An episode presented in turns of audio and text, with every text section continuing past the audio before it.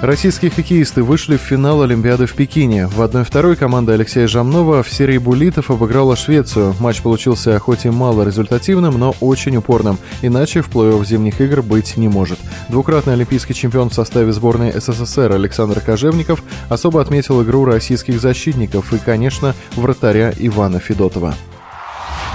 Играли здорово, цеплялись, играли от обороны и сделали все правильно. Шведы практически ничего не создали, то какие-то моменты. Самое главное, что очень хорошо отыграли и вратарь. Ваня не выходил из-за ворот. Это, наверное, самых основных вещей, где его не сильная сторона. И ребята подбирали все шайбы, защитники. Было очень хорошо и смотрелось очень здорово.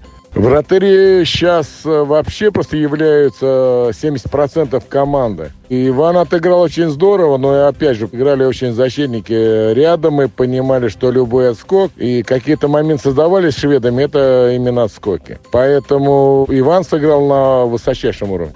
В основное время россияне и шведы лишь по разу поразили ворота друг друга, и даже в овертайме в формате 3 на 3 болельщики не увидели голов. А в серии буллитов, которая порядком затянулась, решающий бросок оказался на счету форварда Арсения Грицука. Впрочем, Александр Кожевников выписывать лишние комплименты молодому нападающему не стал. Грицука, конечно, с победным голом, но самое-то главное, он должен это в игре делать. Вот это потрясающая вещь. Да, у него есть руки хорошие, у него есть катание, но в игре-то не так хорошо его видно. Он должен это показывать в игре. Ну, давайте тогда будем брать его на булиты только.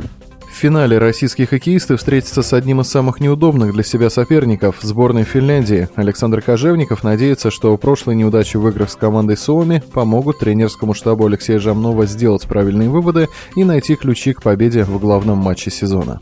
Финны хорошая команда, но я так думаю, что один снаряд три раза в одну лунку не падает. Потому что ну, мы проиграли им первенство мира, проиграли им практически на Кубке Первого канала. Я думаю, что тренерский штаб сделал выводы и знает, как играть, и все игроки практически у нас играют. Так что я думаю, что хотя они опытнее, но у нас есть задор, и как прыгают сутка, вот они должны это делать.